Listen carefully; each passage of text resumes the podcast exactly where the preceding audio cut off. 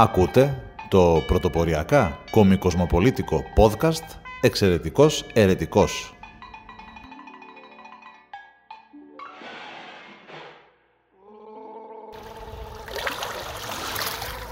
Από το καραμπουρνάκι Θεσσαλονίκης για κάθε μπαρμπουνάκι Ιωνίου, Αιγαίου, πασών, πελάγων, λιμνών, ποταμών και ωκεανών.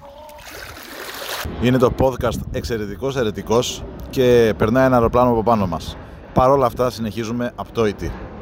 Το σημερινό podcast θα ονομαστεί, θα τιτλοφορείται «Ουδής προφήτης στον τόπο του». Ένα αυσμάτου διάφορα group τα οποία δεν κατάφεραν να κάνουν καριέρα στην πατρίδα τους την ίδια και έχουν ξεχειμωνιάσει χειμώνες επί χειμώνων τώρα στη δική μας πατρίδα. Παρ' όλα αυτά αυτό θα είναι μόνο το έναυσμα, μείνετε μαζί μας γιατί θα σχολιάσουμε πολιτική, ιστορία, γλωσσολογία είναι σήμερα επίσης μέσα στο μενού και ποικίλης ύλης γενικά η θεματολογία μας για μία ακόμα φορά. Υπάρχουν κάποια συγκροτήματα τα οποία πραγματικά παίζουν τόσο συχνά στη χώρα μας που θα έλεγε κανείς ότι για πλάκα εγώ κάποτε έλεγα συγκεκριμένα για τους James αλλά και για τον Τονίνο Καροτόνε και για διάφορους άλλους ότι μα καλά αυτοί σπίτια δεν έχουν. Δηλαδή όταν έμενα Αθήνα κάποτε ο Τονίνο Καροτόνε περίπου έπαιζε με τη συχνότητα που παίζει ο Νταλάρας ή και λίγο πιο συχνά. Οπότε σκεφτόμουν Τονίνο Καροτόνε για να το λένε αυτόν, Ιταλός θα είναι, Ισπανικά τραγουδάει, Ισπανοϊταλός, Ισπανοαλγερινός. Κάτι σαν το Ζιντάν, εν πάση περιπτώσει, κάπου θα έχει και αυτός ένα σπίτι. Παρ' όλα αυτά, ο Τονίνο Καροτόνε κάθε 3 και 5 ήταν στο jazz club που έχει κοντά στο πρώτο νεκροταφείο Αθηνών. Θυμήστε μου οι Αθηναίοι, εξημών. Κάτι σαν jazz and jazz ή κάπως έτσι λέγεται. Και ήταν πάντα εκεί και έπαιζε. Ένα άλλο παρεμφερές παράδειγμα είναι οι James. Οι James δίνουν συναυλίες στην Ελλάδα και δει στη Θεσσαλονίκη τόσο συχνά που λέω σε κάποια φάση ένα φίλο μου: ρε εσύ, αυτοί πρέπει να μένουν τούμπα να πούμε. Γιατί βολεύεται τον περιφερειακό να πετάγονται θέατρο δάσους, θέατρο γης. Κάθε χρόνο δύο συναυλίες εδώ δίνουν. Δίνουν τόσες στο Εδιμβούργο, τη Γλασκόβη ή από εκεί που είναι τέλος πάντων. Και μου λέει ο φίλος μου: αποκλείεται. Και με τα πολλά ανακαλύπτω ότι όντως υπάρχει ένα group. Διαβάζω τον πρόλογο της συναυλίας που έγινε πριν κάνα 2 χρόνια των Tindersticks. Στο Μέγαρο Μουσικής Θεσσαλονίκης και λέει ο τύπος ότι αναγκάστηκε να φύγει από το σπίτι του, νομίζω στην Ύδρα, θα μπορούσε να είναι και Παγκράτη βέβαια, δεν θυμάμαι πού. Ο frontman των Tindersticks μένει στην Ελλάδα χρόνια τώρα και για τις πρόβες αναγκάστηκε να ξεσπιτωθεί, να φύγει δηλαδή από την Ύδρα και να πάει στο Παγκράτη, ήταν άποδο, δεν θυμάμαι ποιο είναι το στούντιο και ποιο είναι το σπίτι. Υποθέτω το Παγκράτη θα είναι το στούντιο και αυτός θα μένει στην Ύδρα, αλλά θα μπορούσε να είναι και στην Τίνο, δεν ξέρω. Πάντως Ελλάδα μένει ο frontman Tindersticks, ποιος ξέρει πώς το λένε. Και αυτό συνέβη τότε. Προηγουμένως μπέρδεψα τους Tiger Lilies με τον τραγουδιστή των Tindersticks. Οι Tiger Lilies λοιπόν μένουν ή Πατήσια ή Παγκράτη.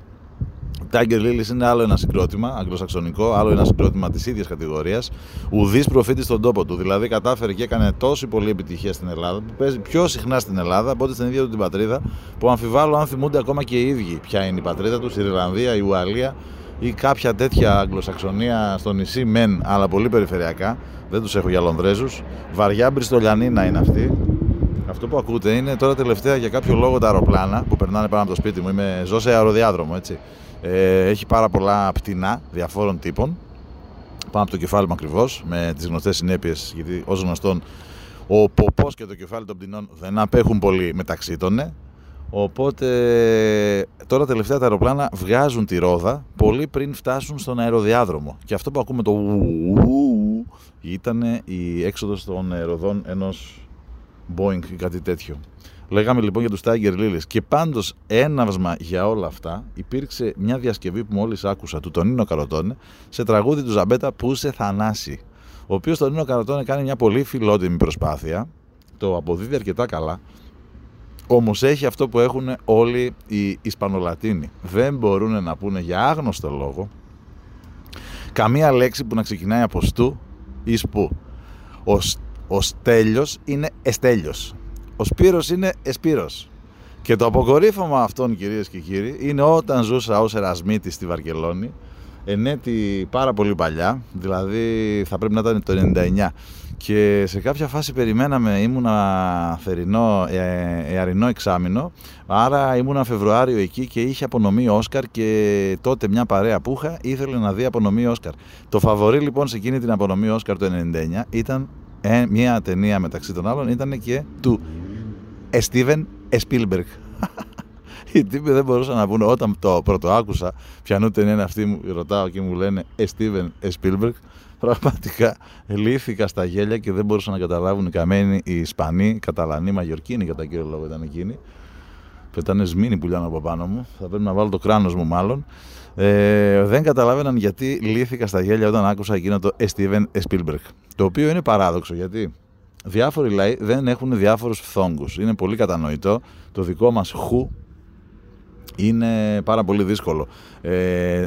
Εντελώς διαφορετικό χου ή παρεμφερές, αλλά διαφορετικό λιγάκι έχουν οι Ισραηλινοί. Και αυτοί έχουν ένα. Εν πάση περιπτώσει, κανένας ξένος δεν μπορεί να πει όχι. Λένε όλοι όχε ή όχε ή όσοι ή κάτι άλλο εκτός από το όχι. Το δικό μας χι είναι μοναδικό, ας πούμε. Οι Γάλλοι είναι λογικό, εφόσον από μικροί δεν λένε το ρ, που είναι το πιο δύσκολο γράμμα, το να πεις ρ. Είναι πολύ λογικό τελικά να μην μπορούν να πούνε. Δηλαδή τα παιδάκια που μιλάνε, που λένε μπαμπά πρώτα και χαίρονται οι μπαμπάδες, είναι επειδή το μπου είναι ο πιο εύκολος φθόγκος. Όχι ότι το μαμά είναι ο δεύτερος πιο ευκολότερος πιθανότατα. Αλλά πρώτα λέμε μπου, μετά μου. Εύκολα έχει το μπου. Μπου, μπου, μπολ. Μια πολύ έτσι ενστικτόδικος φθόγκος το μπου. Το ρ έχει πολλή σκέψη. Πρέπει να πας στη γλώσσα σου κάπου, στον ουρανό σου, να την κολλήσεις, να τη στρίψεις και να βγει ένα ρ. Το οποίο ακόμα και στην Ελλάδα, πόσα παιδιά το λένε περίεργα το ρου και. Ως εκ τούτου είναι θύμα bullying, αλλά αυτό θα είναι θέμα σε άλλο. Μην βιάζεστε, άλλο podcast. Οι Γάλλοι λοιπόν δεν μπορούν να πούν το γου, το ρου. Λένε εγώ. Γερμανός. Τι άλλο, Φρανσουά Μιτεράν. Δεν λένε το ρου. Δεκτών, δεν το μάθα, δεν το λένε. Όμως το να μην μπορείς να πεις Στέφανος, Σπύρος, Στέλιος.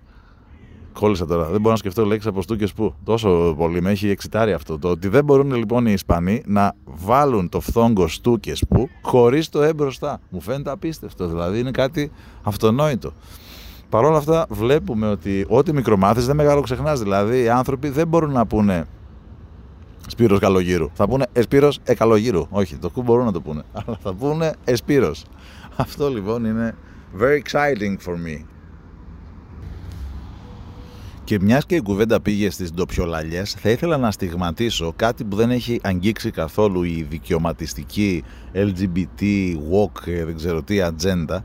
Και αυτό είναι οι ντοπιολαλιές. Δηλαδή, το bullying που υπόκεινται όλοι οι συνάνθρωποι μας, όλοι οι συμπολίτες ημών Έλληνες, οι οποίοι λένε τους κοσμοπολίτες, λένε τους λιλιπούτους καρναβαλιστές που ξεχύθηκαν στο λιμάνι της Πάτρας, λιλιπούτοι καρναβαλιστές που ξεχύθηκαν στο λιμάνι της Πάτρας, που πλημμύρισαν μάλλον το λιμάνι της Πάτρας και οι οποίοι δυστυχώς υπόκειται αυτό το bullying, δηλαδή πιστεύουν οι υπόλοιποι Ελλαδίτες ότι είναι κάτι περίεργο το νιέ και το λι, το οποίο αν το σκεφτεί κανείς γεωγραφικά, όχι απαραίτητος πληθυσμιακά, αλλά γεωγραφικά, θα έλεγα ότι οριακά ίσως είναι ή δεν είναι πλειοψηφικό στην Ελλάδα. Και εξηγούμε. Το νι και το λι το λένε τόσο οι πατρινοί φυσικά, όσο και οι διπλανοί γειτόνοι τους οι λιοί. Το λέει πρακτικά όλη η Δυτική Πελοπόννησος, μη σου πω όλη η Πελοπόννησος για να τελειώνουμε. Ίσως δεν το λένε οι Κορίνθιοι, που δεν είχα και πολλά παρεδόθε με Κορίνθιους για να ξέρω το νι και το λι τους. Πιστεύω ότι δεν το λένε οι Κορίνθιοι. Αλλά ας βάλουμε όλη την Πελοπόννησο πλην Κορίνθου.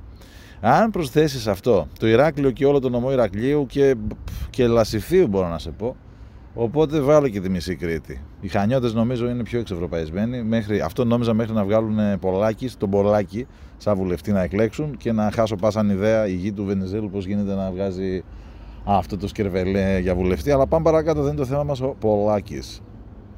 Πολάκης μας απασχόλησε ο Πολάκης, ο κύριος ο σύντροφος Πολάκης. Και τώρα θα μας ξαναπασχολήσει γιατί είναι λέει υποψήφιος πρόεδρος του συναψισμού του ΣΥΡΙΖΑ πρόεδρος, ο Πολάκης θα πέσει, θα γελάσει και το παρδαλό κατσίκι. Πάμε παρακάτω όμως και πολύ χρόνο χάσαμε. Σε αυτούς σίγουρα πρέπει να προσθέσεις όλο τον νομό, όλα βασικά τα νησιά. Τα νησιά πλην ίσως Κυκλάδων, Δωδεκανήσων, δεν ξέρω και τι γίνεται, αλλά Λίμνος, Λέσβος, αυτοί είναι λι, νι και μπαντελόνι λι. Και επίσης έχει και κάποιες νησίδες. Ο Άγγελος Αστασιάδης ήταν από την Επανομή, αλλά το νι και το λι το είχε πολύ. Θέλω να πω, υπάρχουν και άλλες νησίδες νι και λι. Οπότε, άμα τα θρήσεις όλα αυτά, βγαίνει μισή Ελλάδα. Από πού και ως πού είναι καλύτερο το Νίκος Χατζηνικολάου από τον Νίκος Χατζηνικολάου.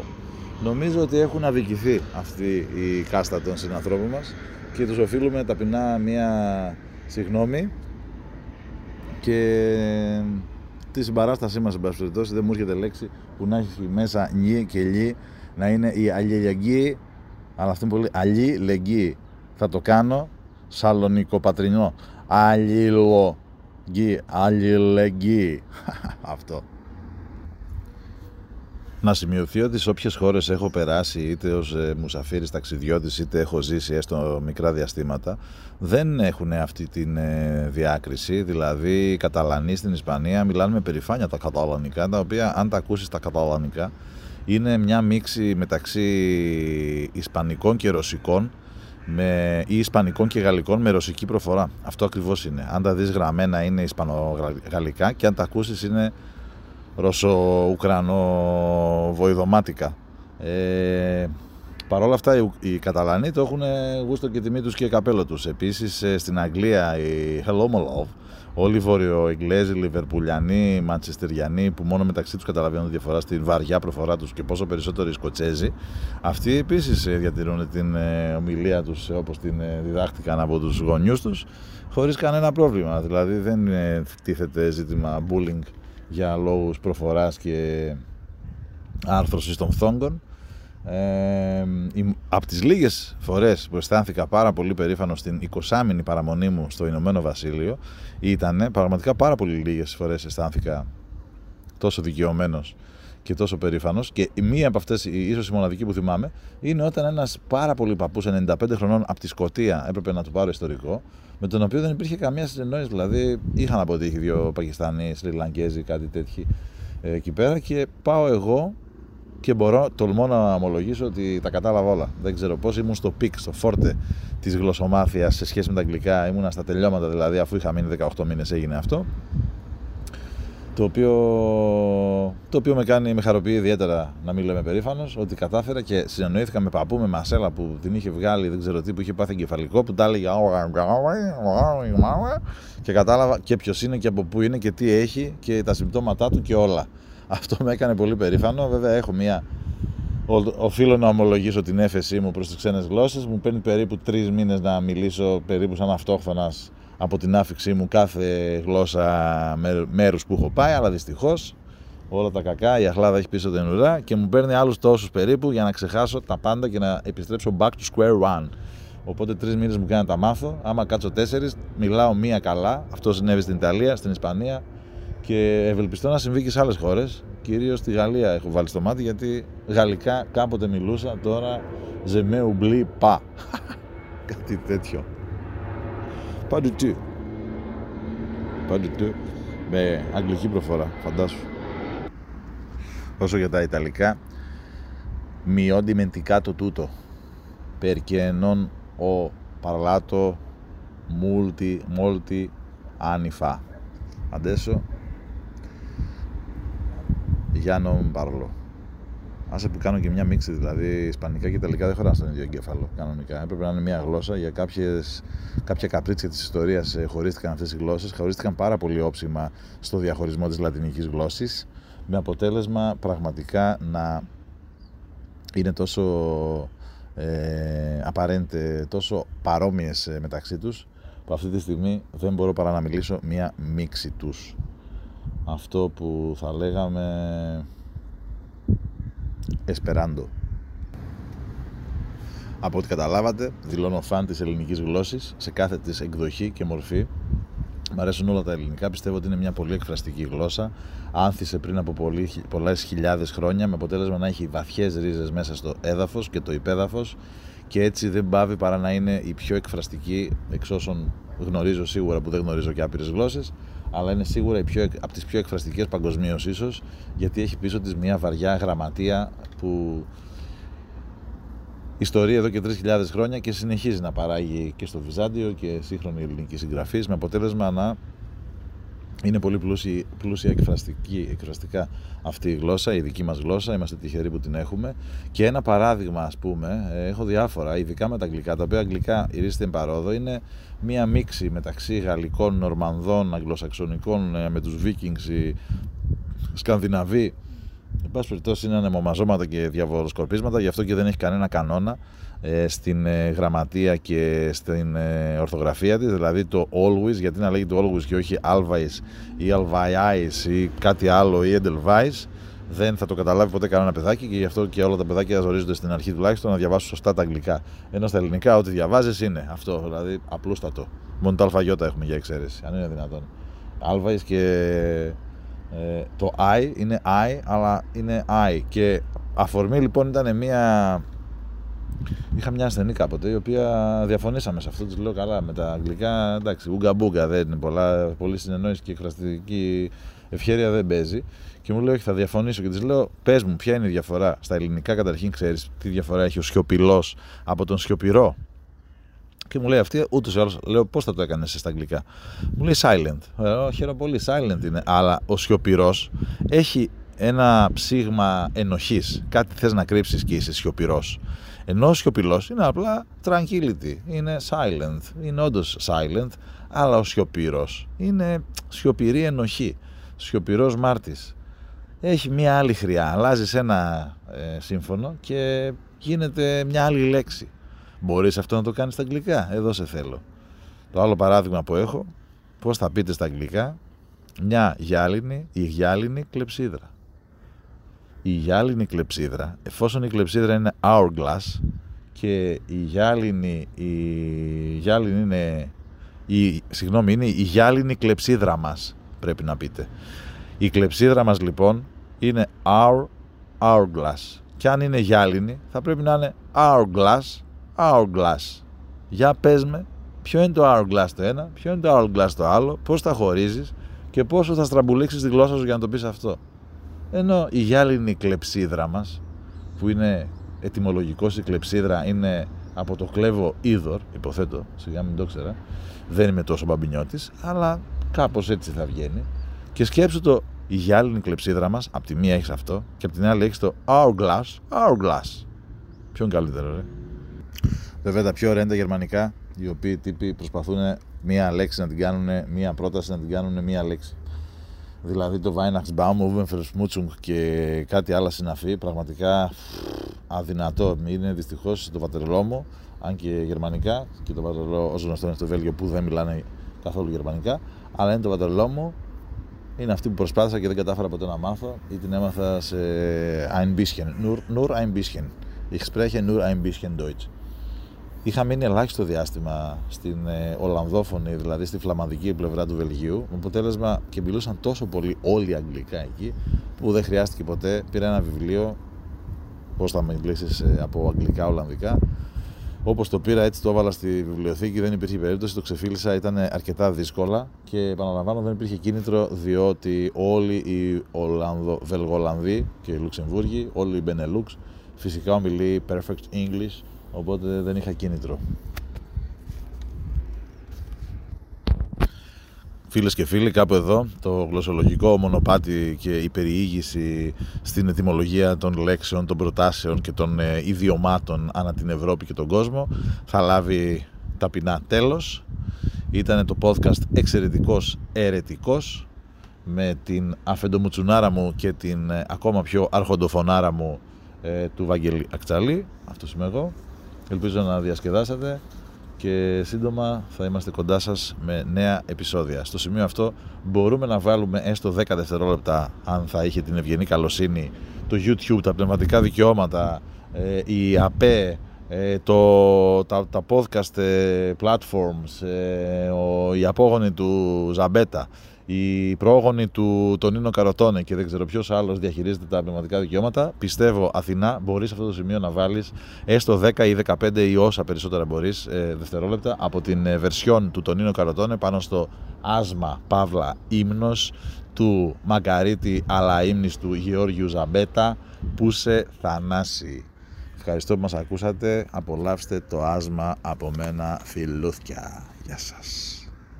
Είχε ένα παλιό φίλο τα ίχνη του έχω χάσει σ' ένα στράκι από μελό το στέκι του θανάσει που σε θανάσει.